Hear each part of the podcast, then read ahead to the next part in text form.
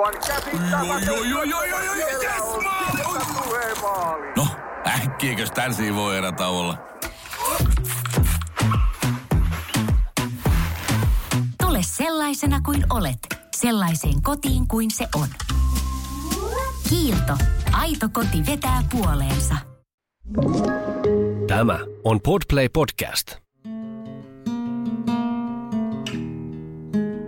Tervetuloa Sivumennen podcastin pariin. Minä olen Johanna Laitinen Ja minä olen Jonna Tapanainen, ja tässä podcastissa me puhumme siitä, mistä ei ole puutetta. eli hyvistä kirjoista. Johanna, tässä podcastin kuluessa on varmaan tullut selväksi, että inhoamme pikakysymyksiä, joten kerroin sinulle WhatsAppissa etukäteen, että mitä minä haluan kysyä sinulta tämän jakson aluksi, ettei tule semmoinen hermostuttava tilanne. Miksi sä kerroit ton taustatiedon? Ai olisit sä halunnut vaikuttaa siltä, että sulla tulee semmoinen spontaani, hyvin jäsennetty ajatus. Siis kyllä. Tai siis pikemminkin mä olisin niinku ehkä halunnut välttää sen, että kun multa ei tule sitä edelleenkään tästä niinku sun ennakkovaroituksesta huolimatta. Aivan. Niin sitä mä vaan, että mä en näytä hirveän fiksulta. Mutta ehkä se tekee ihan hyvää, kiinnostavaa säröä mun yliälylliseen imagoon. Se on totta. Se on totta. Tullaan joskus kuulijoita vastaan tällä tavalla. Nöyrästi. No mutta meillä oli tuossa joskus viime vuoden puolella semmoinen yhteinen brunssi ystäväporukan kanssa, joka kesti 12 tuntia, mutta joka tapauksessa se päättyi viimeisen muistikuvia tästä brunssista on se, että me keskustelemme siitä, että kuinka kaikki kaipaamme ysäriä. Ja nyt mä haluankin kysyä sulta, kuten sinulle tiedotin etukäteen, että mitä sinä siis kaipaat siinä ysärissä eniten? Niin siis tota, tässä on sillä tavalla hauskaa, että joko irrallisena siitä, siitä brunssista tai sitten ei, että joko se oli siellä sitten niinku taustavaikuttajana. Mutta että mä oon katsonut viime syksystä lähtien Seinfeldia ja nyt ihan tässä vuoden alussa West Wing tuli HBOlle ja siis mm. äh, sehän ei itse asiassa tarkalleen ottaen ole Ysäri-sarja, mutta kuitenkin se on niinku jatkumoa sille Ysärihengelle ja se on siellä 90-luvun lopulla käynnistynyt sarja.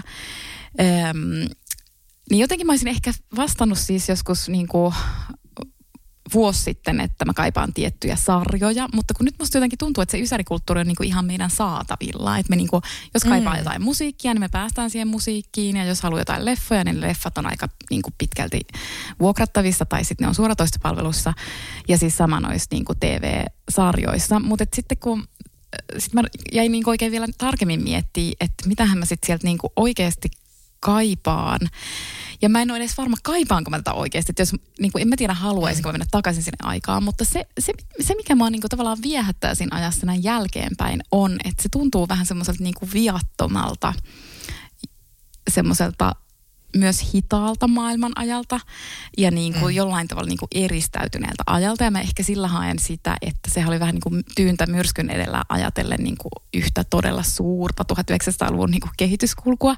Eli siis nettiä. Et mehän ollaan siis eletty nuoruutemme ajassa, jolloin internetiä ei ollut olemassa ja sosiaalista mediaa ei ollut olemassa ja sähköpostiakin mä oon opetellut vasta niin kuin tai eihän sitä tarvinnut opet- opetella, mutta että sen niin kuin otti käyttöön heti lukion jälkeen.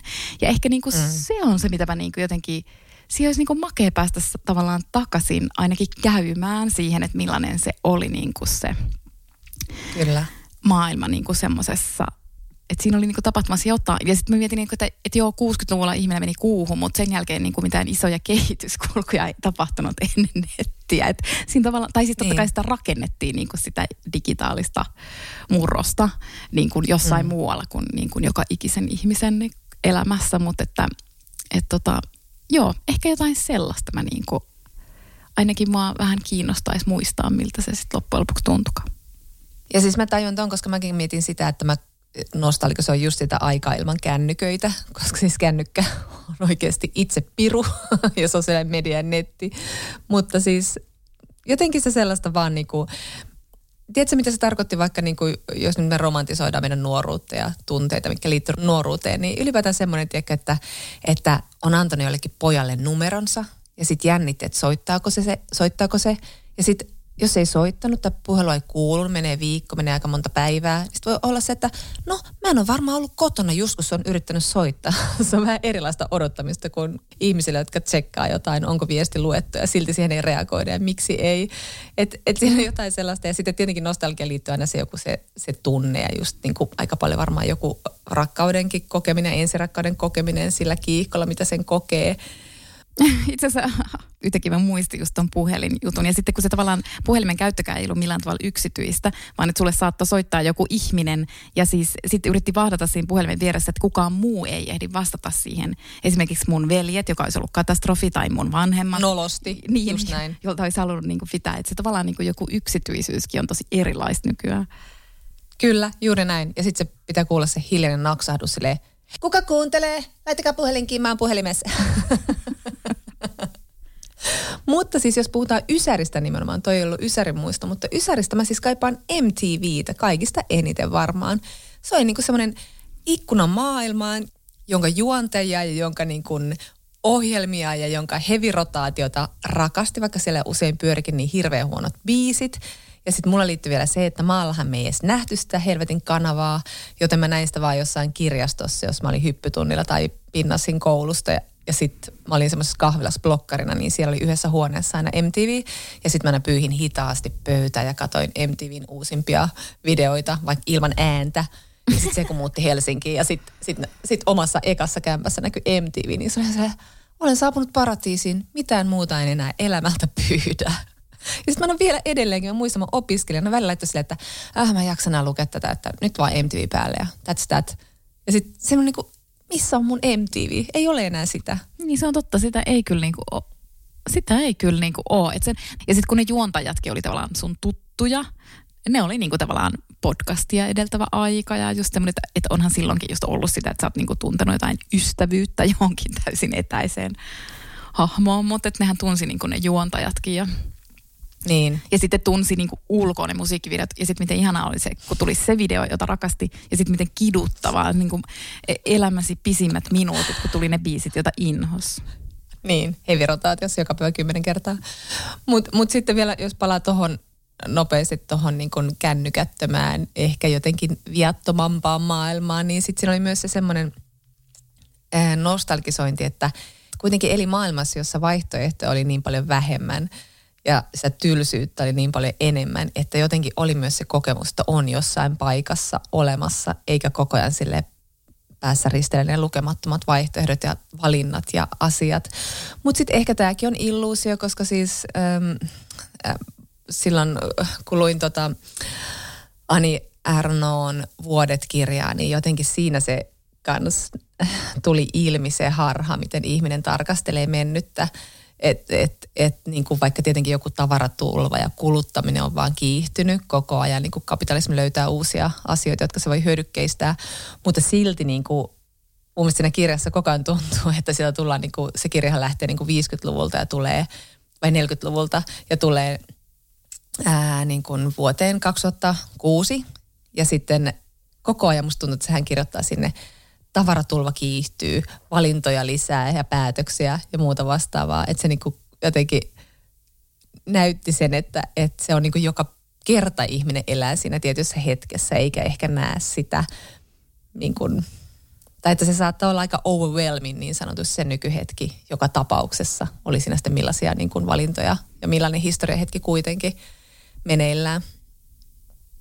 Niin. Paitsi jos asui teini-ikänsä Korpikylässä, niin ei siellä kyllä niin, valintoja. Niin, niin, ja tavallaan, että kyllä se nykyhetki tietysti on aina tietynlainen, mutta sitten tavallaan, jos katsoo jotain suuria linjoja, niin kyllähän sitten niin kuin suurissa linjoissa ikään kuin, jos katsoo sosiologisesti vaikka ihmisen mm. kehitystä, niin sitten kyllähän niin kuin valintojen määrä on lisääntynyt. Tai se, mm, niin kuin, kyllä. kyllä se vaan on niin. Niin, on on. Ja se olisi helvetin hyvä palata aikaan, jolloin ei tarvitsisi tehdä valintoja näin paljon. Mutta siis tämä kaikki liittyy osin meidän jakson kirjaan, eli käsittelemme Sally Roonin uutta romaania auttamattoman myöhässä. palaan tähän kohta, mutta, mutta joka tapauksessa siinä on semmoista pientä nostalgisuutta, niin kuin mm, sellaista elämää kohtaa, jota, jota määrittää jonkinlainen kauneus, jonka näkee ehkä vasta niin kuin kaukaisuudesta. Me puhutaan ruunista kohta, mutta mä haluan sanoa nopeasti tähän nostalgiaan liittyen vielä sen, että mä luin että tavallaan se, tämä, niin tämä nostalgia-tunne on ollut semmoinen ongelmallinen asia, mitä mä oon tosi paljon miettinyt itsessäni, koska se on tuntunut just sieltä vähän niin kuin epäälylliseltä ja sentimentaaliselta ja sellaiselta, että miksi olet kiinnittynyt johonkin menneeseen maailman aikaan. Että se, se tuntuu niin kuin tavallaan semmoiselta asialta, joka ei ole niin kuin kauhean niin kuin järjellistä, että siitä pitää päästä tavallaan eroon. Ja sitten mä mietin, että kuinka paljon se niin kuin viehättää sitten kuitenkin kirjailijoita ja kuinka se viehättää sitten kuitenkin itseään lukijana. Että äh, mä luin joululomalla, se oli semmoinen täydellinen joululomakirja, eli kuitenkin pitkä romaani perheestä ja perhe, perhe niin kuin jäsenten ihmissuhteista. Eli siis tämä Jonathan Franzenin uusi äh, Crossroads, ja siinä kuvataan tämmöistä Hillebrandin perhettä ja vanhempia ja kolme alasta. Nämä perheenjäsenet olivat tosi kiinnostavia ja niillä oli niin kuin kaikki etsi jotain omaa merkitystä jostain niin kuin joko päihteistä tai seksistä tai uskosta tai muusta. Mutta joka tapauksessa se ajanjakso oli semmoista niin kuin alku 70-lukua. Ja siinä on just tämmöistä, niin kuin se on pieni, se oli Illinoissa joku kuvitteellinen kaupunki. Se on ihan pieni Amerikan yhteisö 70-luvulla. Me kaikki tiedetään, minkälaisia on ollut niin kuin pienet amerikkalaiset pikkukaupungit, oli se sitten 60-luku, 50-luku, 70-luku, 80-luku, 90-luku, koska me tiedetään sen populaarikulttuurin kautta niin hyvin. Niin mä mietin just sitä, että mä en varmaan olisi nauttinut sitä romaanista, jos se olisi sijoittunut nykypäivään. Jos siinä olisi ollut just joku tämmöinen niin sijoitus äh, pandemia-aikaan tai talouskriisin jälkeiseen aikaan tai johonkin muuhun, niin, niin ei se olisi varmaan kiinnostamaan niin paljon kuin nyt mä sitä kuitenkin nautin aika paljon että kun siinä oli joku etäisyys siihen aikaan. Ja se tuntui niin tutulta ja viehättävältä ja lammasturkit ja leveät lahkeet ja vinyylit ja pilvi ja kaikkea tällaista. Ja sitten Vietnamin sota ja kaikkea rankkaa siellä kanssa sitten oli. Mutta siis, että tämäkin tavallaan, että se vetoaa niin paljon kuitenkin sitten myös taiteenkin käsittelyssä toi men, mennyt aika tai kirjallisuudessa.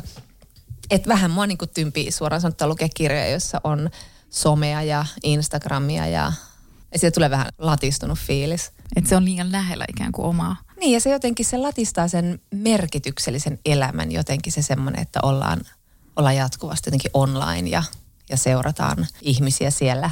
Ja sellaistahan sen pitäisi, niin kuin se, on, se on meidän elämässä niin, niin täytyyhän se olla niin kuin nykyaikaa käsittelyssä romaaneissa. Mutta siinä on jotain, niin se on ehkä liian lähellä tai jotain, jotain sellaista. Niin, sehän voi kertoa myös niin kuin tämänhetkisestä, että sä vaan haluat pakoa myös ehkä mm. niin kuin tämänhetkisestä. Niin voi olla. Tästä jonnekin muualle. Niin, mutta siis tämä nostalgia-juttu, mehän ollaan myös luettu, ää, mä en tiedä, oot sä lukenut kokonaan, mä en ole lukenut kokonaan, mutta osin Antto Vihman nostalgia, teoria ja käytäntökirja, joka siis ilmestyi viime vuonna teokselta.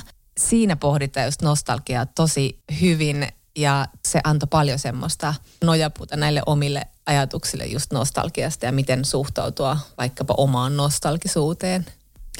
Joo, ja sitten mitä sä sanoit tuossa niinku aiemmin just siitä, että niinku tavallaan, että säkin oot hävennyt sellaista jotain nostalgian tunnetta itsessään, mm. ja mä tunnistan sen tosi hyvin, että mä oon niinku todella nostalgikko ollut aina, mutta et siinä on niinku sama, että et mäkin oon vähän niinku piilotellut sitä, koska siihen liittyy jotain semmoista kiellettyä ja niin. ehkä just siksi, että, että mäkin olen ajatellut sitä niin yksipuolisesti sitä nostalgiaa, koska toi Vihma mm. kirjoittaa, tai siis hän itse asiassa lainaa siinä ö, semmoista ajattelijaa, jonka nimeä en nyt muista. Mikä hänen nimensä nyt olikaan? Svetlana Boim. Joo, ja sitten niin kuin, se Boim esittelee niin kuin erilaisia ikään kuin nostalgian tyyppejä. Öm, ja, ja mä en ole siis lukenut, mä vaan luin ihan tosi vähän tota kirjaa, mutta että mä niinku ehkä poimin sieltä sitä, niinku sitä toista nostalgiatyyppiä. Mutta mikä se oli se, niinku se, se, joka itse asiassa on niinku, ehkä se, mitä me ollaan ajateltu just siitä nostalgiasta, eli semmoista eräänlaista vaarallista nostalgisuutta.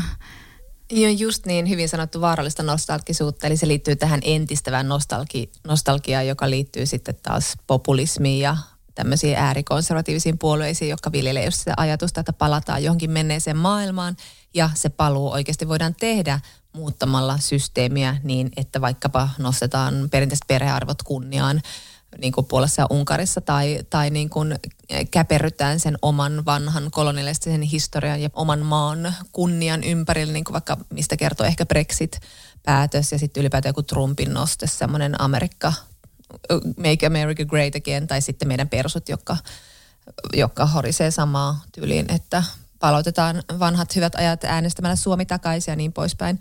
Että tämä on niin kuin se, just se vaarallinen tapa, koska siis sehän on ihan totta, että niin kuin tuossa kirjassakin sanotaan, että semmoisen niin nostalgian kääreeseen voidaan just niin kuin paketoida sellaisia, sellaisia salakavalia perhearvoja vaikkapa just semmoisia, että mies perheen päänä ja eikö se ihana tämä Mad Men maailma. Mad Men on huono vertaus tässä, koska se oli älykäs sarja, mutta siis tyyli just tämmöinen cool TV-sarja, joka voi esittää sen maailman ja unohtaa, että hetkonen, täällä on aika itse asiassa rasistinen ja misokynistinen maailma, että miten me tätä niin kuin tässä ihannoidaan.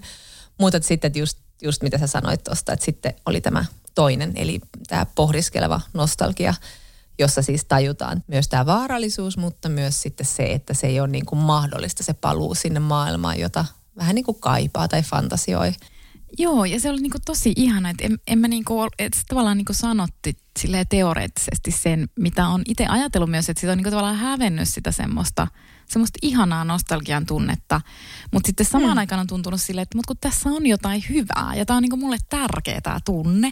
Ja sitten se mm. voi just sanottaa sen, että siinä niinku, no niin kuin sä sanoit, että siinä ei niinku ajatella, että sitä mennyttä maailmaa niinku pitäisi tai edes pystyisi rakentamaan ikään kuin uudelleen tässä ajassa, vaan että se oikeasti käsittelee jotain, joka on mennyttä. Eli siihen liittyy niin kuin luopumisen ajatus ja, ja semmoinen niin kuin kaipaus ja ikävöinti kyllä sinne menneeseen, mutta et ei silleen harhaisesti, että ajattelisi, että sen saa takaisin, vaan että, että se niin kuin on siellä menneessä. Ja sitten, sitten toi eh, Vihma kirjoittaa vielä siitä voimin ajatuksista silleen, että – että se pohdiskeleva nostalgia ei sulje pois kriittisyyttä, eli että sä pystyt tutkailemaan kriittisesti myös sitä, mitä sä tavallaan samaan aikaan kaipaat tai ikävöit.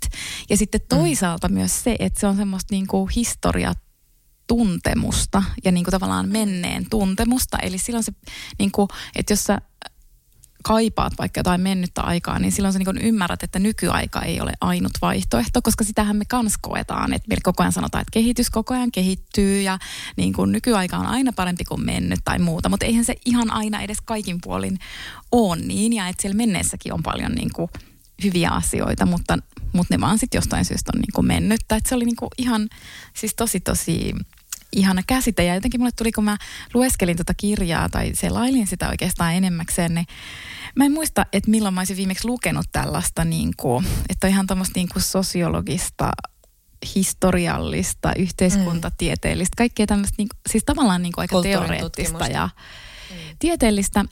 Ja mä en niin kuin muista just, että milloin mä olisin viimeksi äh, lukenut hirveästi sitä, paitsi viime vuonna mä luin sitä Adornoa ja mä olin silleen, että mä haluaisin lukea enemmän niin kuin just filosofiaa. Mutta että, mm.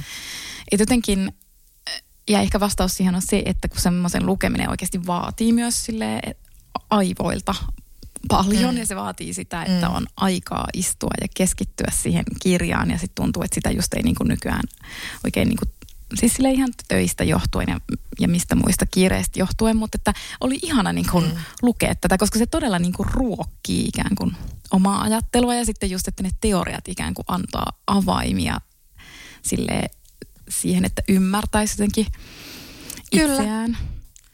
Mutta oli hyvä, mitä sä sanoit just tuosta, että, että entisajoissa on ollut myös paljon hyvää, että just tämä meidän vaihtoehdottomuus, että tämä aika on nyt tällaista ja meitä vaikka määrittää uusliberalistinen kapitalistinen systeemi ja meillä ei ole vaihtoehto, tällä, näillä mennään näillä asetuksilla.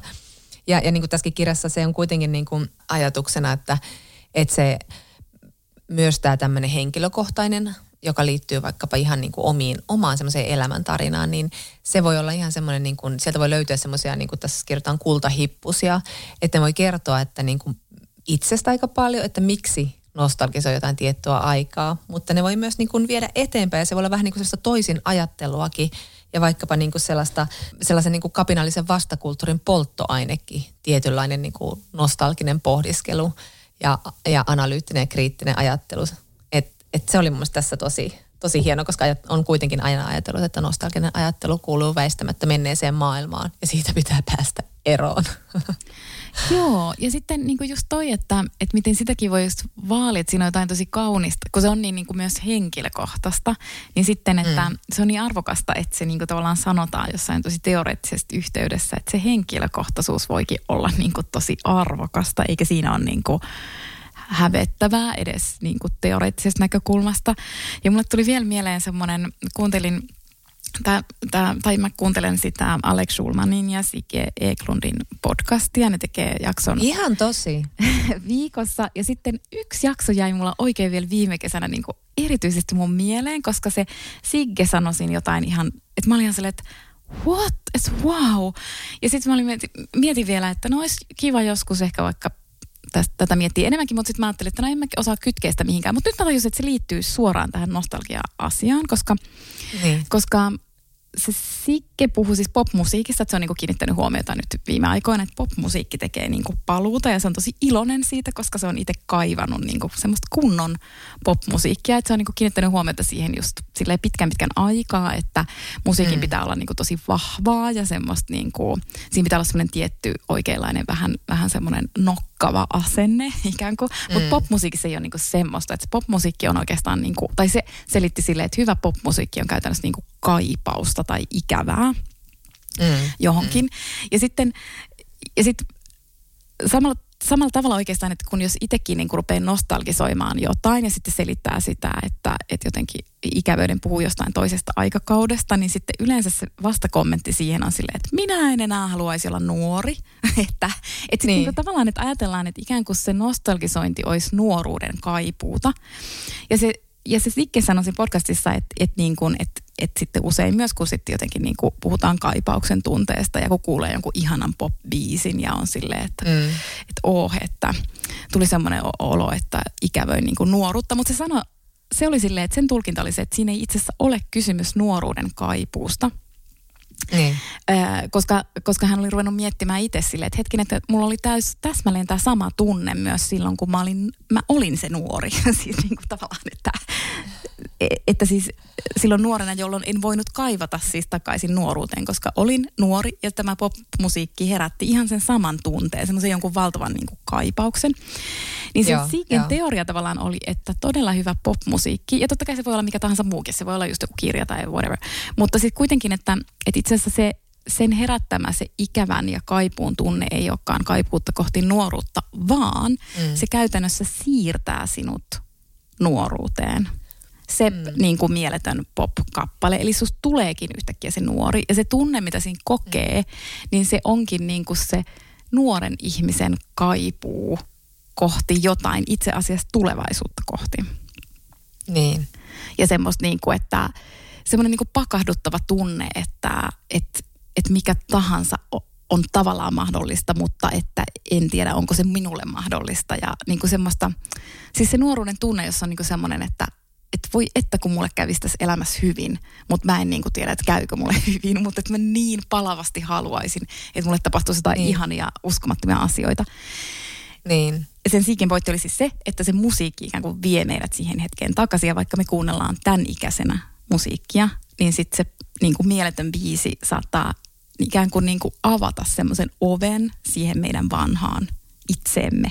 Niin kuin, että, ja sen, sen kolmen minuutin ajan meillä, me ollaan taas niin kuin se, se nuori.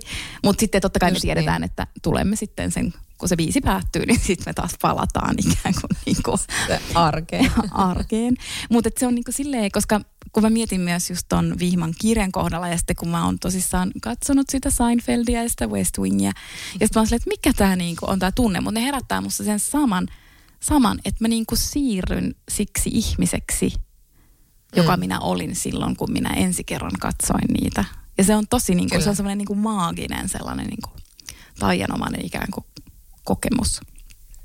Kyllä. Ja siis jos Sikke sanoi niin tavallaan, että se kaipauksen kohde ei ole se, että se nuoruus itsessään, vaan just, just se, niin se, ehkä se avaruushorisontti tai aikahorisontti, mikä on siinä edessä nuoressa ja, nuorena ja sitten tietysti ne vahvat tunneet, niin tämä Svetlana Boim, ää, joka siis oli siis tämmöinen niin kuin juutalainen emigrantti Neuvostoliitosta. Ja aina kun sitä kysyttiin, että mitä kaipaat, tai siis kaipaatko kotimaatasi tai kotiasi, niin se vastasi aina sille, että joko että kyllä, mutta se ei, se ei ole sitä, mitä luulet, tai ei, mutta se ei ole sitä, mitä luulet, mikä kuvastaa hänen niin kuin, monitahoista ajattelua nostalgiasta. Mutta joka tapauksessa hän sanoi, niin kuin, että hän kirjoittaa, että kaipauksen kohde ei ole paikka nimeltä koti, vaan intimi tunne maailmassa olemisesta. Mm. Ja siis tämä on just se niin kuin mun mielestä, tämä sanottaa ihan hirvittävän hyvin sen, just sen tunteen, että, että kun mäkin niin kuin, vaikka jos mä joskus laitan soimaan jonkun Nirvanan levyn tai Tori Amoksen ekan albumin, jota mä kuuntelin niin paljon, niin se on saman tien se on se semmoinen vahva tunne siitä maailmasta ja, ja se, niin kuin se, se semmoinen intiimi tunne maailmassa olosta. Ja, ja sitten voi myös kirjoittaa, että se on niin kuin romanssi ihmisen oman fantasian kanssa, että vaikka nyt ei fantasioisi sitä, että olisi nuori, koska en todellakaan fantasioisi sitä, mutta, mutta just se semmoinen, että tulee semmoinen olo taas siitä niin kuin tavallaan semmoinen omituinen niin kuin romanttinen suhde itseensä sen nostalgian kautta.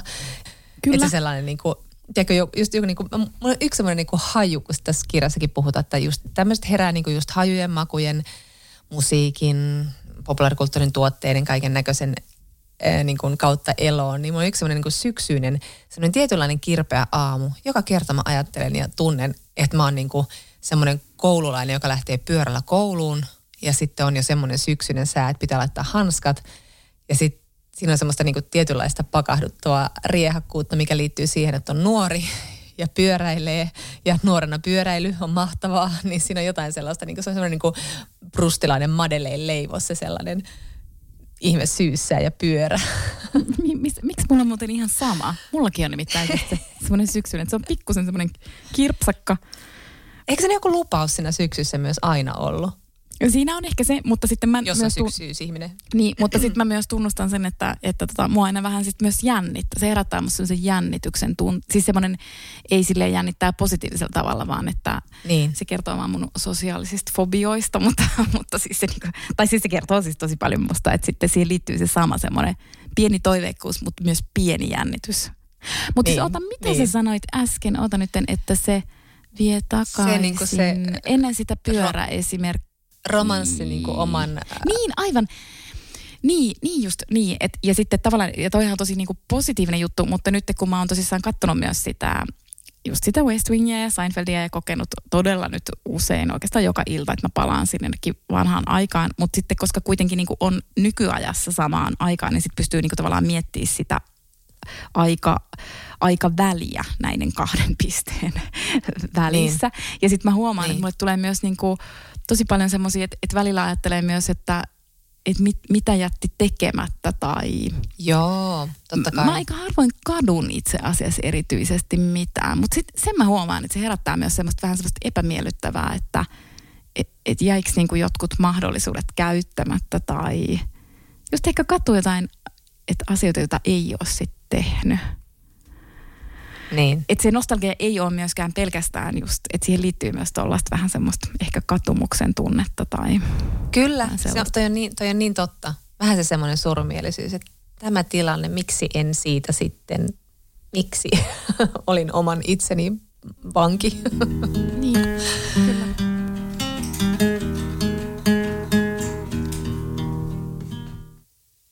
Eli olemme lukeneet Sally Rooneyn Kaunis maailma, missä olet. Tosin mä luin sen englanniksi, koska... Oh, tökkäsin taas suuni tuohon mikkiin.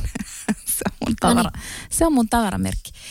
Mut siis, Se on niin söpö Se on niin, mä on niin sepä. ja älykäs. Ja älykäs. Se on mahdollista yhdessä ihmisessä. Niin, niin siis mä en tajunnut, että se, tota, se suomennus tuleekin niin nopeasti, niin mä menin jo ostamaan sen alkusyksystä ton kirjan. Mulla Englanniksi- kävi ihan sama. Kirjamessulta osti ja se tuli tyylin seuraavana päivänä ulos. Joo. suomeksi. No Ei mutta, mitään. niin.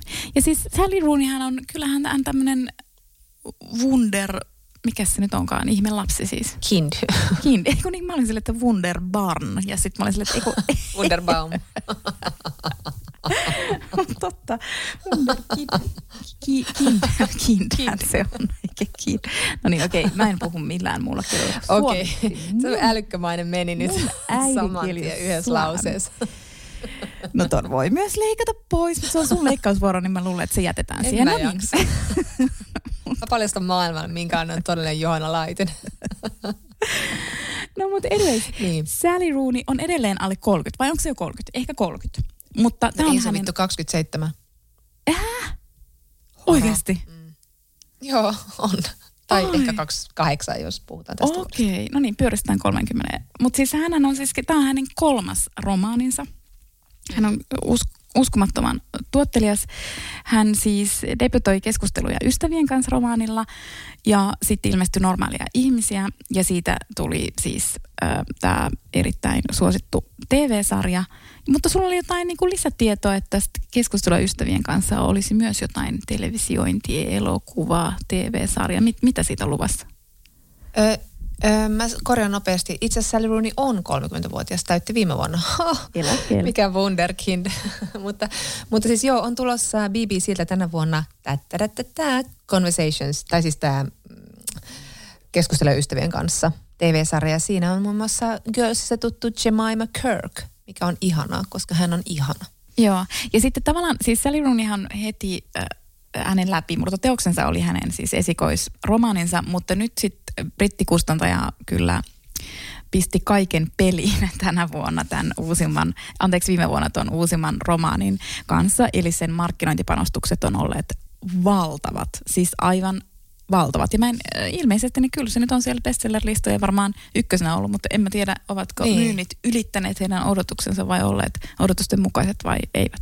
En tiedä, siis tota, musta on huvittavaa, kun sen ympärille kehittyi tämmöinen valtava merchandise-kulttuuri, hattuinen ja kaikenlaisine asioineen, joka kuitenkin sitten, kun me tätä kirjaa nyt, kun me puhutaan siitä, niin tässä esiintyvä kirjailija kritisoi juuri tällaista taiteen hyödykkeistämistä, mutta ja, ja ylipäätään niin kirjallisuuden markkinointia ja kaik, kaikkea tuota hulabaloota, mikä tuohon liittyy. Mutta eka, mä haluan sanoa nopeasti tästä hypestä, että Sally Rooneysta on kauhean vaikea puhua ylipäätään enää, koska silloin niin kuin eka teos oli silleen, oh, tämmöinen fresh, uusi ääni, mahtavaa, ihastuttavaa. Ja nyt hän on niin kuin tämmöinen hyvin niin kuin arvostettu ja hän on niin kuin palkittu, mutta hän myös myy sika paljon. Ja sitten niin kuin tämä hype on ihan valtava uuden tulevan kirjan ympärillä, niin kuin sä nyt sanoit, niin tietenkin tätä on niin kuin vaikea lukea, kun tämä odotushorisontti tässä on niin valtava tämän kaiken kohu ja mölinän myötä. Ja tässä onkin muuten yksi nostalgian aihe, että nostalgisoi myös sitä aikaa, kun kaikilla ei ollut, niin kuin, ei ollut tämmöisiä valtavia hypekoneistoja, eikä kaikilla ollut jo mielipidettä heti kirjasta, joka on ilmestynyt sille eilen illalla. Me ollaan todellakin niin kuin hyvin myöhässä, kun me puhutaan Sally Roonista nyt sata vuotta sen ilmestymisen jälkeen, mutta, mutta joka tapauksessa mä rasittaa ylipäätään niin kuin just tämä maailma, jossa tämä tuli jotenkin jouluna, kun itsekseni änkyröin ja seurasi jotain somea, jossa ihmisten piti kaikkien julistaa oma mielipide tästä Netflixin Don't Look Up-leffasta, joka on semmoinen mukiin menevä elokuva. Ei nyt varmaan sen kummempaa, mutta joka tapauksessa aika monella oli hirveä tarve kertoa, että minä tykkään tästä toisin kuin kaikki muut tai minä inhoan tätä toisin kuin kaikki muut. Sitten mä, sit mä katsoin sitä Don't Look Up ja sit, että no voisin nyt tämän katsoa, että mä tietäisin niin kuin, mikä mun mielipide on, mutta on aina aika vaikea enää rakentaa omaa mielipidettä, kun on sen kaiken mölinän keskellä. Eli tota, tämmöinen toive, että niin. Niin. älkää kertoko mielipiteitäni mistä. Ja sitten niin merkki, sen sijaan- mielipiteitä kerro. Niin sen sijaan me kerromme mielipiteitä. Mutta siis, Ei tarvi kuunnella. ei niin, se on kans ihan totta. Ei ole pakko kuunnella jos ärsyttää. Mutta, Voi eh, myös viha kuunnella. Siis Mitä siellä on varmasti totta. joku just nyt viha kuuntelee meitä. Tunnepisto sydämessäsi. Niin, mutta ei kannata kirjoittaa palautetta sit sen Ei, me mennään siis palasiksi, jos me saadaan negatiivista palautetta. Mutta siis se, mitä mä vielä mietin tuosta hypestä, että siis mä olin käytän, tämäkin on niinku huvittava tämmöinen nykyajan ilmiö, eli siis mä olin vähän niinku missannut, että Don't Look Up on hypeleffa, eli sitten ekaksi mä en törmää siihen alkuperäishypeen, vaan mä törmään siihen mielipidepaljouteen. Sitten mä oon silleen, mitte, mikä se, mikä se tämmöinen sitten, mitenkä tässä on niin monta mielipidettä ja ristiin ollaan ja kuka aloitti mielipidemyllyn, eli miten mä niinku puran tämän niinku sille takaperän peräisesti tämän niinku kronologisesti taaksepäin kulkien nämä mielipidejonon. Sekin on mun mielestä hauskaa. Kyllä. Mutta että siis sano vielä sen, että niin paljon kuin mä kaipaankin sitä, että tulee uusi Twin Peaks-jakso, jonka kaikki katsoo sitten sitä puhutaan seuraavana päivänä koulussa, niin kyllä myös rakastan sitä, että tulee uusi vaikka Succession-jakso, ja kun ne tulee kerran viikossa, niin että kaikilla ei ole etukäteen 100 000 mielipidettä siitä jo, niin sitten se on mahtavaa. Sekin on kyllä kiva niin kuin jakaa sitä, sitä tunnetta ja ajatuksia niistä jaksoista. Ei sikäli, että se tekisi, mutta kuitenkin se on niin kuin yhdessä seuraamista. Ei sillä, että osallistuisi keskusteluun. Plus, että mun täytyy sanoa, että kun se Successionkin tuli kerran viikossa, että mä huomasin, että mulla oli vaikeuksia muistaa enää, että mitä edellisessä jaksossa tapahtui, kun siitä oli niin pitkä aika, kun se. No mutta siis Ruuni on kuitenkin siis tämmöinen kohua herättänyt kirjailija, eli häntä on vaikea lukea sille tabula raasana. Mutta yritin ainakin. Ja, ja siis tota, musta on naurettavaa, kun Musta, tai ei naurettavaa, musta on hauskaa ylipäätään, kun hänen ympärillään liikkuu niin monenlaisia keskusteluja. Sitten yksi keskustelu, joka ehkä vähän hupaisekin on ollut se, että onko Sally Rooney marksilainen kirjailija. Ja sitten mä luulen, että se oli New York Timesin kirjapodcast, mutta mä en ole tästä nyt ihan varma, mutta joka tapauksessa musta siinä sanottiin jotenkin niin, että, että siinä mielessä kyllä, että Roonin kirjat ei ala ihmisistä, vaan ihmissuhteista. Ja just tämmöinen niin ajatus, että käsitellä ihmisten välisiä suhteita ja valtasuhteita, niin se on niin kuin marksilaista. Ja se oli minusta aika hyvä huomio, koska siis mä mietin tätä uutta kirjaa, että, että kantaisiko näistä hahmoista tai henkilöistä oikein kukaan yksinään ilman näitä niin kuin ihmissuhteita. Ja mä tarkoitan, että siinä on mitään vikaa muuta kuin, että siis se on niin kuin, tässä on keskiössä ne ihmissuhteet, oli se sitten ystävyys tai, tai sitten niin kuin tämmöinen romanttinen rakkaussuhde. Mm, kyllä, kyllä. Et ehkä tuossa myös hakemalla haettu jotain marksilaista piirrettä sieltä niin. ruunin tekstistä ja silleen, että hei, tämä voisi olla, että se lähtee noista ihmissuhteista eikä ihmistä. Olisiko tämä? silleen, että hei, tämä voisi mennä läpi isossa yleisössä. Kyllä. Mutta se oli musta ihan hauskasti muotoiltu, koska siinä nyt oltu ihan se, että onko se nyt marksilainen kirjailija vai onko se semmoista niin kuin tietynlaista niin kuin ajankuvaa nuorten ihmisten, yliopistoihmisten keskusteluista, joissa vilisee marksilaisuus. Ja tässähän tämä oliko se Ailiin, joka sanoo just jotenkin siitä, että ai missä täällä puhutaan, ai marksilaisuudesta, että ai jaa, että nyt, nyt niin kuin tekin olette päässyt tähän kelkkaan. Että mähän on puhunut tästä jo tosi pitkään. Touché. Sille vähän ironisesti. Mutta joo, tässä romaanissa on äh, no oikeastaan kaksi keskushahmoa, mutta neljä henkilöhahmoa. Eli tässä on Alice ja Aileen ja he ovat erittäin hyvät ystävät. Ja sitten on Felix, jonka Alice tapaa ja sitten on Simon, johon, joka on tuntenut Alicen Ailinin pitkään. Erityisesti Ailinin kanssa he ovat olleet ihan niin kuin tosi tosi nuoresta lähtien tota, tuttavia tai ystäviä tai miten se haluaa kuvatakaan, koska siinä on kysymys myös romanttisesta rakkaudesta. Mutta, mutta tämä on, mä tykkäsin tämän tuosta, tota, niin kuin se on semmoinen kerrontatekninen kerrontatekninen ratkaisu ja sitten se on myös niin kuin rakenteellinen ratkaisu, että tässä vuorottelee luvut, jossa on ulkopuolinen kertoja ja se kertoja on aika etäinen, että se ei niin kuin mene mitenkään Älisen eikä mm. Ailinin pään sisälle, vaan se on vähän epävarma jopa, että se aina vähän sille arvelee, että tapahtuukohan suljetun oven takana näin. Se on vähän niin kuin silleen, se kuulee asioita, mutta se ei välttämättä näe kaikkia asioita. Ja sitten, ja sitten suurin piirtein joka toinen luku on sitten Alicein ja Ailinin välistä kirjeenvaihtoa, eli käytännössä siis mailivaihtoa, mutta tietyllä tavalla tämä tuntuu myös niin kuin kirje romaanilta. Mm. Ruuniahan on verrattu tietyllä tavalla Jane Austeniin. Hän ei kyllä ehkä ole samalla tavalla kärkkään hauska kuin Jane Austen. Hän on aika totinen myös, mutta onhan tässä niin kuin myös paljon, paljon sellaista niin kuin dialogin muodossa tulevaa varsinkin semmoista vittuilua. Niin, on siinä mun mielestä huumoria. On siinä mun mielestä on, on, on ehkä niin kuin enemmän kuin aikaisemmin, musta tuntuu jopa. Mutta että on niin kuin, tavallaan just tämä Jane Austen-vertaus on tässä ihan kurantti, koska tämä on jotenkin niin tosi tuttua tämä maailma. Että välillä mietin sille, että, että onko musta hyvä, että hän pysyy tässä maailmassa, joka on hänelle hirvittävän niin kuin tuttu, mutta me ollaan jo nähty se näissä edellisissäkin kirjoissa, tämä samanlainen. Ja sitten tämä ehkä vähän samanlaiset ihmissuhdeasetelmat ja tietenkin niin kuin rakkaussuhteisiin usein kuuluu just se vaikeilu ja, ja just väärinkäsitykset ja kaikki tämä, mutta, mutta mä en ollut ihan niin... Öö, tavallaan otettu näistä ihmissuhteista sitten kuitenkaan, että Alice ja Alin, Alinin ystävyys oli tosi kiinnostavaa. Ja sitten tässä on tosi kiinnostavia, kun kuitenkin sitten just Alice, tämmöinen menestynyt kirjailija, joka on hyvin tällainen ruunimainen hahmo siinä mielessä, että hän on nuoren saanut kirjasopimuksia ja hän on niin kuin oikeasti niin kuin tienannut hyvin ja menestynyt hyvin, mutta sitten kokenut just hermoromahduksen tai ollut tämmöisessä niin kuin psykiatrisessa hoitojaksossa ja, ja toipua siitä ja on vähän niin kuin menettänyt uskon kirjallisuutensa, mutta hän sitten ihastuu Tinderin kautta tähän Felixiin, just tähän tämmöisen varastotyöntekijän, niin sitten siinä tulee taas tämä luokka-asetelma, jota hän on tutkinut niin kuin myös just tuossa normaaleja ihmisiä kirjassa, että rakkautta oli luokkaeroja ja niin poispäin, mutta, mutta sitten ehkä niin tämä Aileen ja Simon tai Simon, niin niissä oli jotenkin semmoinen,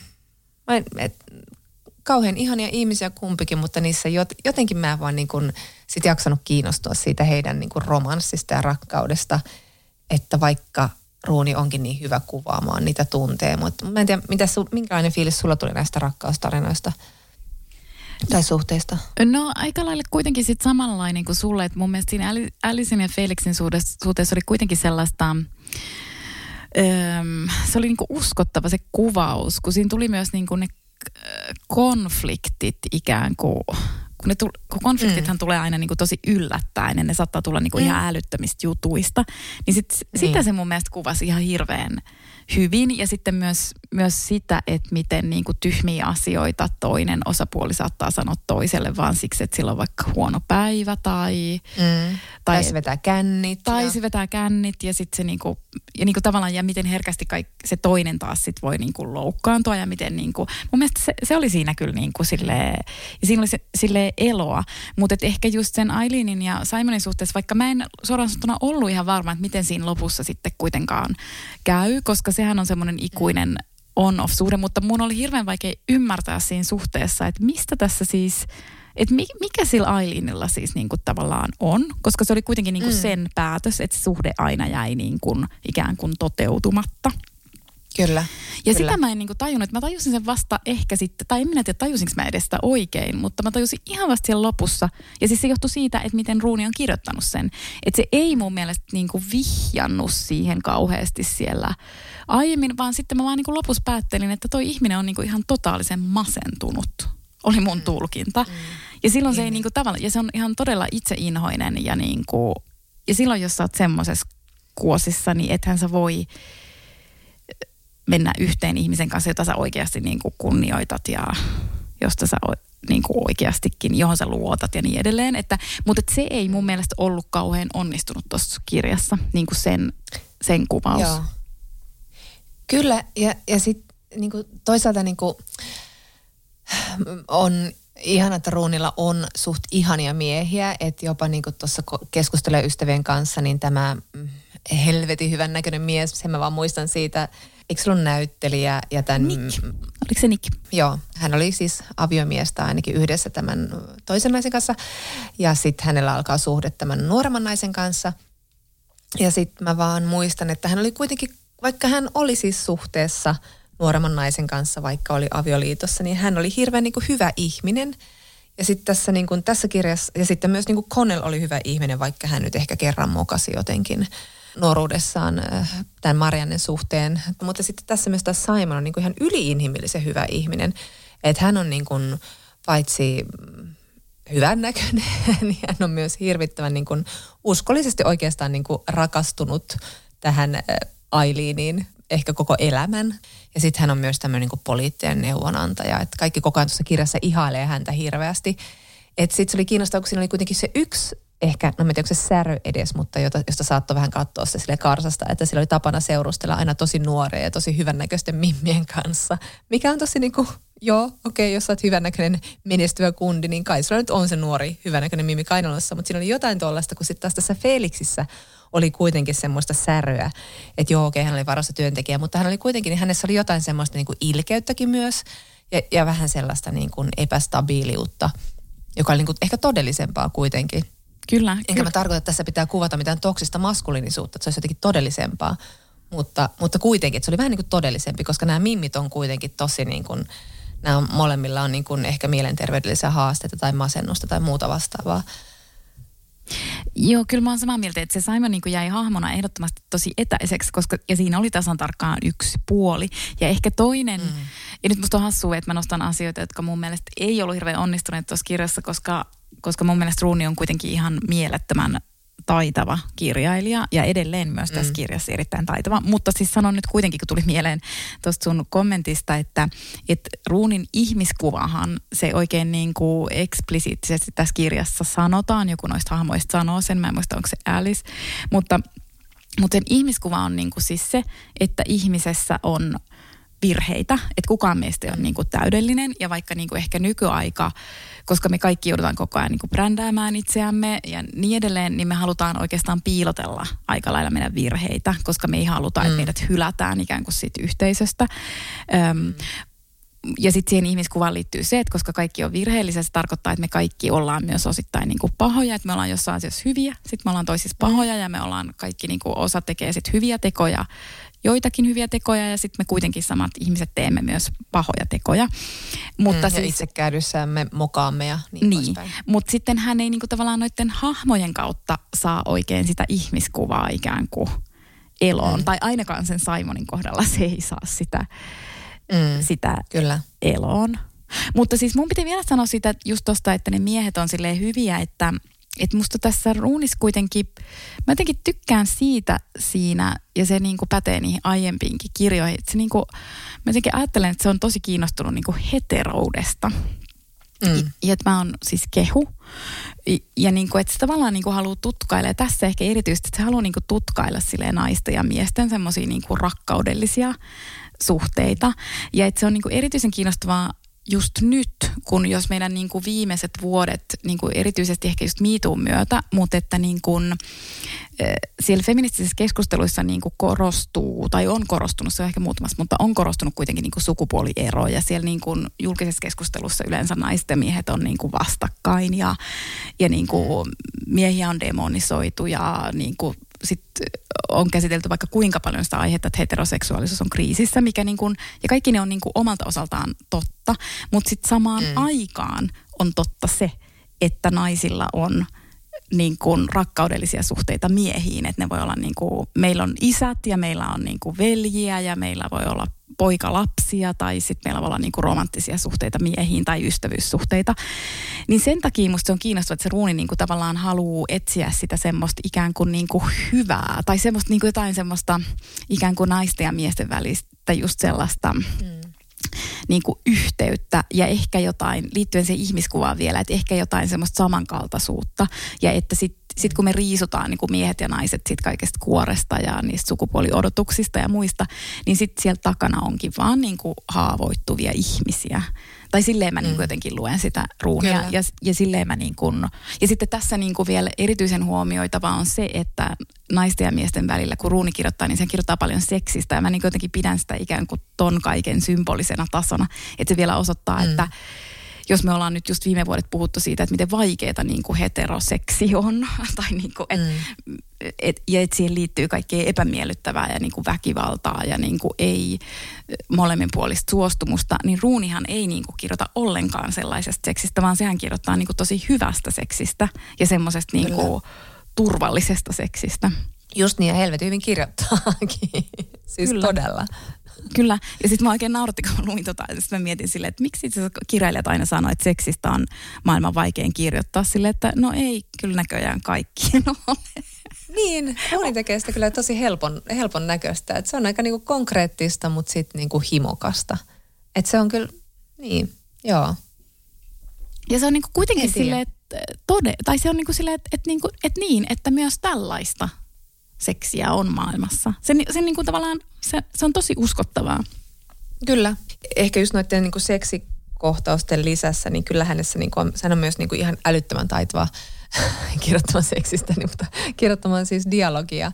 Et, et onhan, niinku, tässä on ihan mahtavia kohtauksia, varsinkin kun tämä kirja on niinku, suurin osa tästä on siis niinku just tätä, että tarkastellaan maailmaa näiden eri ihmisten näkökulmasta tai näiden mimmien näkökulmasta ja sitten on tätä mailikirjeenvaihtoa, mutta sitten lopussa nämä neljä ihmistä kohtaa.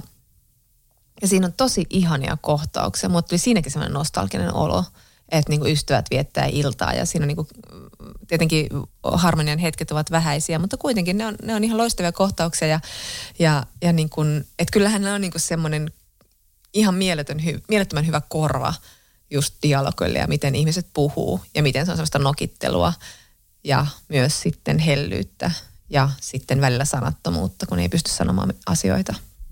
Kyllä. Kyllä. Ja sitten mä niinku jotenkin mietin just sitä, että, tai väkisinkin tietysti kun lukee sit noin suosittua kirjailijaa, koska siis hän on ei pelkästään kotimaassaan suosittu, vaan hän on niinku yksi maailman tunnetuimpia kirjailijoita tällä hetkellä. Niin, niin. sitten Niin. mietin, että ehkä tuohonkin pohjataan, että, että liittyykö se hänen suosionsa niin kuin siihen, että tavallaan, no ensinnäkin, että, että se on niin kuin luettava, siihen on niin kuin helppo mennä siihen tekstiin, siinä ei ole sinänsä mitään kikkailevaa, vaikka se on niinku taitavaa, mutta se ei niinku kikkaile. Mutta sitten kuitenkin, Niin. niinku, että, että onko se myös niin yksinkertainen asia, että koska se kirjoittaa niinku häpeilemättä rakkaudesta ja ihmissuhteista just, että se niinku, tavallaan tekee sitä, mistä sitä myös just kritisoidaan ehkä. Että, ja ja mistä, mistä tuossa kirjassa myös se itse se Alice, se kirjailija pohtii, että onko se niinku tärkeää se ihmissuhteesta kirjoittaminen ja sitten se ystävä on silleen, niin. että kyllä se on. Mutta kun mä niinku myös mietin, että kun se, se ehkä myös on se ruunin niinku suosion salaisuus, koska et tosiasiassa meille ihmissuhteet on ihan hirvittävän tärkeitä ja rak, rakkaussuhteet on meille tosi tosi tärkeitä. Ja niin kuin siinä se Ailinkin, eikö se kirjoita jotenkin niin, että sit loppujen lopuksi kun me ollaan niin kuin kuolinvuoteella, niin mistä kaikki vaan sitä haluaa puhua, niin se on kuitenkin niin kuin ihmissuhteet ja rakkaussuhteet. Kyllä. Et sitä ei niinku tavallaan just, että se on tosi vähätelty ikään kuin kirjallisuuden alue, mutta sitä ei niinku siis tavallaan saisi vähätellä. Ja sitten mä arvostan sitä ruunia ihan hirvittävästi, että se vaan aina niinku kirjoittaa sitä, niinku sitä Just samaa niin. storia.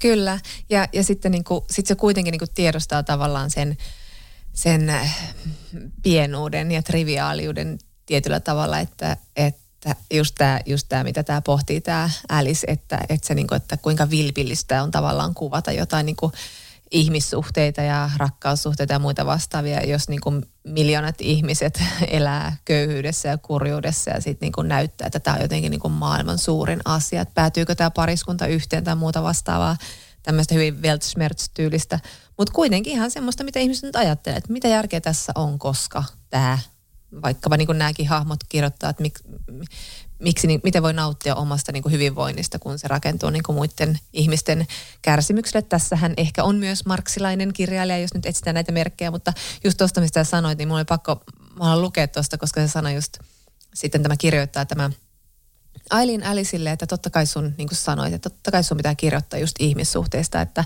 että niin kuin hän kirjoittaa näin, että ei ole olemassa mitään suurempaa kuin se, mitä sinä niin halveksevasti kutsut eroamiseksi tai jäämiseksi yhteen, koska elämämme lopulla, kun meillä ei ole enää mitään odotettavaa, ne ovat yhä ainoita asioita, joista haluamme puhua. Ehkä me synnyimme vain rakastamaan ja huolehtimaan tuntemistamme ihmisistä ja jatkamaan rakastamista ja huolehtimista silloinkin, kun olisi tärkeämpiäkin asioita tehtävänä.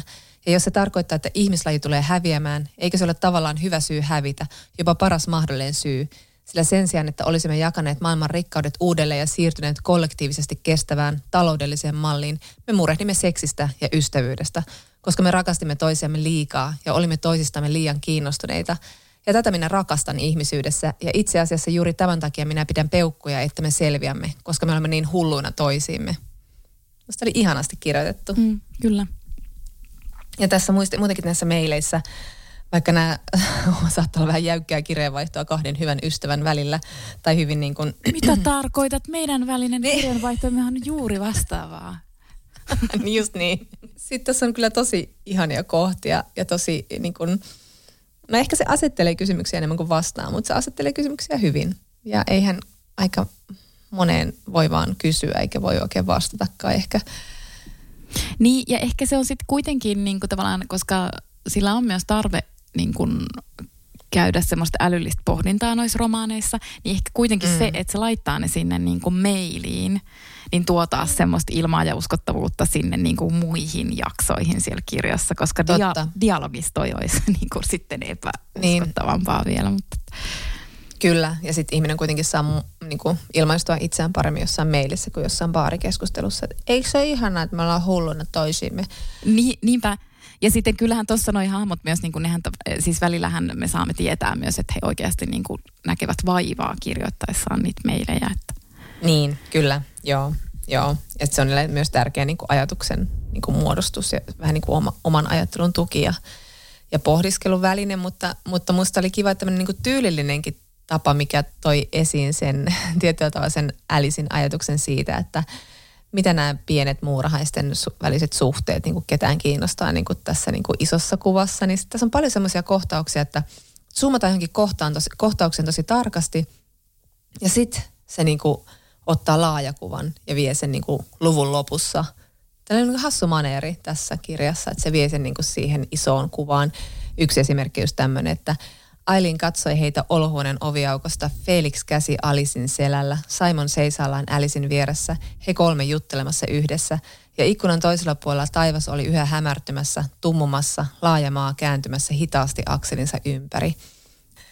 Että se tavallaan näkee sen, että nämä on vain tämmöisiä kohtauksia semmoisen valaistujen ikkujen takana. Pienet ihmiset elää pientä elämää ja, ja niin kuin maailma kääntyy akselinsa ympäri ja Niin, kyllä. Ja mä tykkäsin, mä tykkäsin tosta kohdasta ihan hirveästi. Ja ylipäänsä itse asiassa mä Joo. tykkäsin niistä lukujen lopetuksesta. Et välillähän se ei välttämättä mennyt noin Joo. suureen, mutta se oli joku havainto. Ei. Ehkä johonkin luontoon mm. liittyvä havainto tai johonkin lintuihin. Mutta se oli, ne oli musta tosi toimivia. Niissä oli jotain semmoista, niistä tuli semmoinen, semmoinen niin kuin vähän pakahduttava fiilis myös. Vaikka niin kuin, en mä tiedä, onko mun tarvetta sanoa tästäkään mitään mielipidettä, että oliko tämä Sally Roonin uusi hyvä. Oli osin ja osin ei, mutta kyllä mä silti toivon, että hän pysyy tässä, niin tässä maailmassa, missä hän on niin hyvä. Ja sitten tässä on tosi paljon, jos nyt tuosta nostalgiasta puhuttiin, niin, niin tässä on myös aika paljon sellaista niin kuin, No esimerkiksi tämä niin nostalgisoi sitä niin kuin kauneuden maailmaa, että, että Aileen kirjoittaa, että hänestä nämä ih- ihmiset on menettänyt kauneuden tajunsa 70-luvulla, kun muovi korvasi materiaalina kaiken. Ja että sitä ennen niin kuin ihmiset käytti kestäviä villa- ja puuvillavaatteita ja säilöivät juomia lasipulloissa, käärivät ruokatuutteensa paperia, täyttivät talonsa vankoilla puisilla kalusteilla. ja tota, ja sitten kuitenkin tämä Aileen tunnustaa, että, että niin tämä on hölmöä, koska hän tietää, että pitää suhtautua niin kuin skeptisesti tämmöiseen niin kuin esteettiseen nostalgiaan. tai sitten ei. niin, niin, kuten olemme todenneet, ei tarvi välttämättä suhtautua. Voi poimia ne villa- ja puuvillavaatteet ja lasipullot. Se Kyllä. lohduttaa. Mutta mä jäin tota, y- yksi asia, mitä mä jäin sitten vielä tässä myös miettimään, e- on, että kun tässäkin on tosi vahvasti niinku just ahdistus ja masentuneisuus niinku mm. teemoja, mitkä on Runilla aiemmissakin kirjoissa olleet hyvin vahvasti läsnä. Sitten mä jäin niinku tälleen miettimään, että minä olen jotenkin ajatellut X-sukupolven ihmisenä, että, että se on jotenkin niinku helpompaa sitten jossain, että ihmissuhteiden muodostus tai, tai tota, tunneilmaisu, johon itse asiassa ihmissuhteiden mm. muodostus perustuu, että sä niinku osaisit ilmaista vaikka sun tunteita ja muuta. Niin se on varmaan sitten tuolla zoomereitten äh, parissa helpompaa, mutta nyt mä taas muistin mm. siis itseäni sillä, että niin eihän se tosissaan, ei se sitten niin. Niin. kuin, niin kuin olekaan. Niin. Ja sitten se oli mun mielestä tässä kanssa hyvää pohdiskelua just jossain mailissa jommalta kummalta Ailinilta, Aliceilta. Se oli Alice, eli tämä kirjailija. Ja hän, hän niin kuin pohtii sitä, että nostalgisoi sitten taas sitä, just niin kuin tuossa alussa sanoi, että niin kuin oliko rakkaudella oikeastaan niin kuin parempi mahdollisuus ennen, aikaisemmin. Että vaikka hän ei niin kuin tosiaankaan ole just palauttamassa mitään perinteistä avioliittoa, että tavallaan se semmoinen niin kuin, miten rakkaus järjestettiin ja rakkauselämä ja ihmissuhteet, niin hän kirjoittaa, että ainakin se oli pyrkimys johonkin. Ja, ja kun me hajotimme sen, mikä rajoitti meitä, niin millä ajattelemme korvata sen? Ja sitten hän kirjoittaa näin, että me vihaamme ihmisiä heidän virheittensä takia niin paljon enemmän kuin rakastamme heitä sen takia, mikä heissä on hyvää, että helpoin tapa elää on olla tekemättä mitään, sanomatta mitään ja rakastamatta ketään.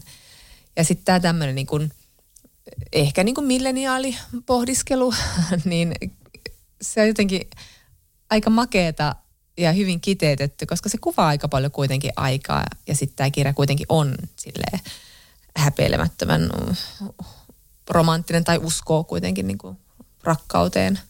Niin, Ehkä. Kyllä, ja sit, mutta muakin nauratti toi, niinku, vaikka ei se sinänsä ehkä ajatuksena ole kauhean niinku, tuore sinänsä, että miettii, että no, mm. olihan siinä tavallaan puolensa siinä, että oli vaan niinku pakko valita se, se mm.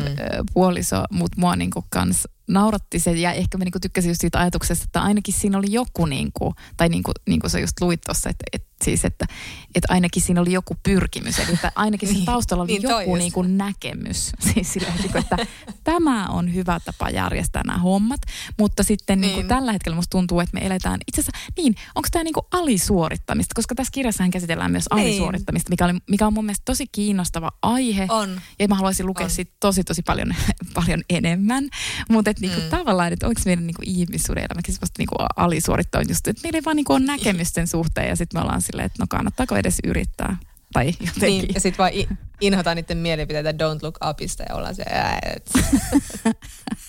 Tässä kannata mitään. Kaikki en lähtisi treffeille, vaikka pyytäisi. Ihan varmaan pyytäisikin. Väärä mielipide tosta. Tyi, happamia. Mut niin, joo. Ehkä, mutta ehkä sitten kuitenkin niin tuosta Vihman kirjasta vielä haluan nostaa yhden sitaatin, jossa hän niin siteraa Gustav Flaubertia vuodelta 1870, kun Flaubert kirjoitti, että aikakausi nykyinen, tuomitkaa ankarasti, valittakaa sen epärunollisuutta, kutsukaa sitä siirtymä- ja rappion kaudeksi. Ja tämä siis vuonna 1870, jolloin ihmisillä oli varmasti lasipurkkeja ja vankkoja puukalusteita ja, ja muuta vastaavaa. Pelkkää ja rakkaus oli järjestetty. Mutta se, mut se puuvilla kuluttaa tosi paljon vettä. Mutta siis anyway, Näin on. valmistus. Mutta Mut silloin ei ollut vielä ilmastonmuutos. Flobar läiski menemään. floberlaisiin kuviin, floberlaisiin tunnelmiin. Just niin. Eikö tässä nyt tullut kaikki? Kaikki on nyt sanottu. Ensi kerralla me puhutaan kirjasta nimeltä Snabba Cash. Joo, joo, kato, nyt pitää kertoa ihmisille, niin sitten ne voi lukea se ja sitten ne voi kuunnella tätä huoletta ilman, että me spoilataan kaikkea. Mikä snabba Te- cash? te Eikö sä viittaat voitte siihen kuunnella. tanskalaisen kirjan? Ei, se, ei toi ole Joo. nimi. No mutta tämä onkin koodin lukijoille. Selvittäkää, mikä on meidän ensi Jos jakson sanot nimi. mulle, että lue snabba cash, niin mä menen lukemaan Jens Lapiduksen snabba cashin. No, no eli mikä se on löysää rahaa? niin. No sehän on aivan eri se? nimi. Luetaan vaan. No se menee koodinoille Snappa Cash, kun en voi muistaa sen nimeä. Nyt jengi on Mutta i- siis- kattonut Netflixistä sekä sen uuden sarjan että ne vanhat leffat, joissa Sille on... nyt puhutaan Snappa Cashista. All right, no kyllä se käy. Joo. Eli, eli siis hyvää uutta vuotta. Mennään yötä. parempaa. Moi moi!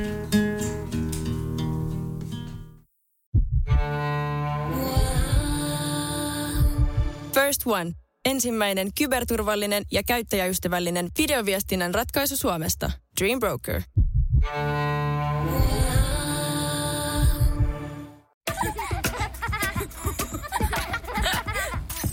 Äiti, monelta mummu tulee? Oi niin.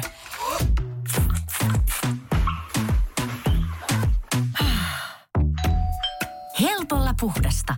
Luonnollisesti. Kiilto. Aito koti vetää puoleensa.